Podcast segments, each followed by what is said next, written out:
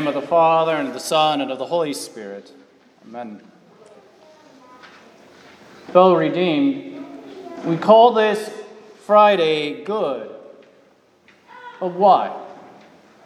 To the naked eye, it seems anything but good. In addition to the false testimonies spoken against Jesus, the betrayal, the denial, beatings, the mocking, and insults that he endured.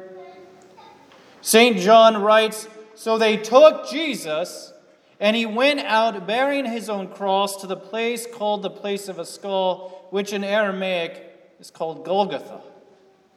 There they crucified him. Now, the Romans didn't invent crucifixion. They did, however, certainly perfect it. Crucifixion was a form of capital punishment that was designed to humiliate and to torture a criminal before death. While it was one of the most disgraceful and cruel methods of execution, Roman emperors and governors saw the cross as good, in that it would deter crime. And yet, why would Jesus endure a punishment and a death made for criminals? As true God and human flesh, Jesus was, was without sin. He kept the Ten Commandments which are God's good and gracious will for our lives. He kept them perfectly. That is, he loved God perfectly. He loved his neighbor perfectly. Yet he endured the cross, its humiliation, its pain, its death. In the face of this apparent injustice, What's so good about the cross of Jesus? What's so good about Good Friday? Well, God would have you see that there's more going on here than what you can see with the naked eye. He would have you look with the eyes of faith and see his hand in all of this. He would have you see that the cross of Christ is good. He would have you see that this Friday is rightly called good. Because God came to address that which is not good. That is sin and its wages of death. By the one man's disobedience, that is, Adam's disobedience of despising God's word, you shall not eat of the tree of knowledge of good and evil, the many were made sinners. This includes you, even me. We're brought forth in iniquity and in sin and conceived in sin. We sin because we're sinners. We're by nature opposed to God and his good and gracious will for our lives, as he reveals to us in the Ten Commandments.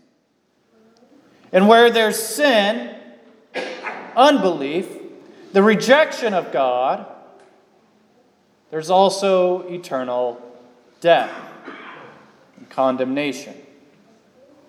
That's why St. Paul writes that the wages of sin is death. Now, in hearing these words, there's always the temptation to take them lightly.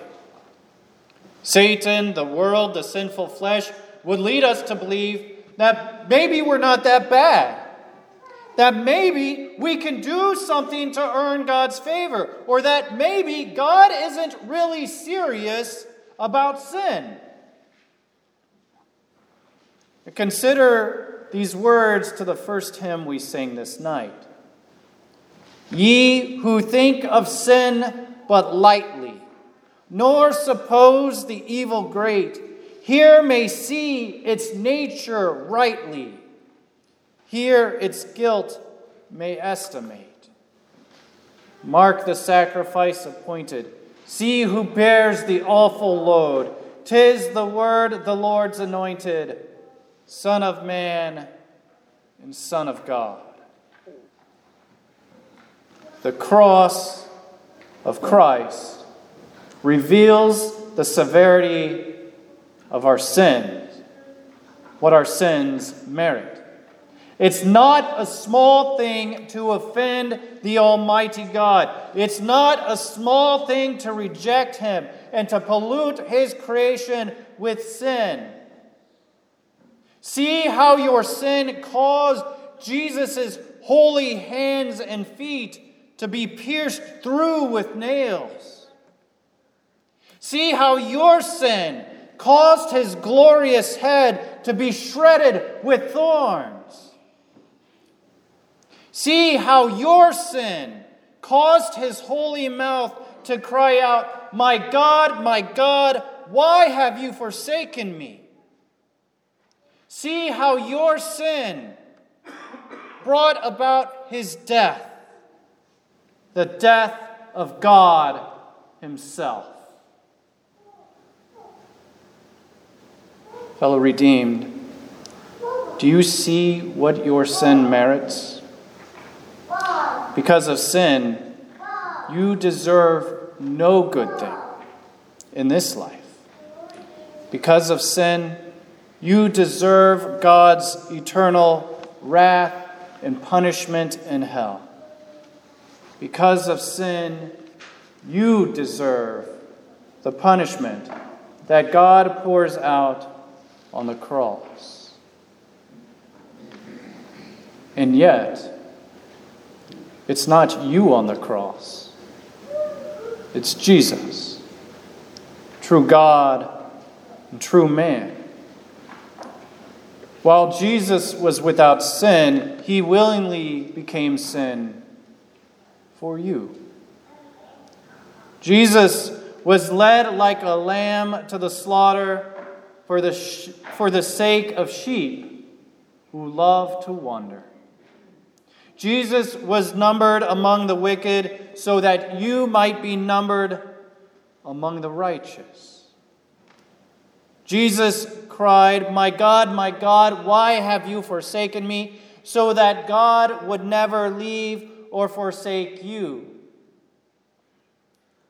Jesus suffered the Father's wrath so that you wouldn't have to endure it for all eternity. Jesus took the wages of your sin, which is death, to give you the gift of eternal life by his merits. It's no wonder why the prophet Isaiah writes of the promised Christ Surely he has borne our griefs and carried our sorrows, yet we esteem him stricken smitten by God and afflicted. But he was pierced for our transgressions, he was crushed for our iniquities. Upon him was the chastisement that brought us peace. And with his wounds, we are healed. Fellow redeemed, this Friday is good. The cross is good.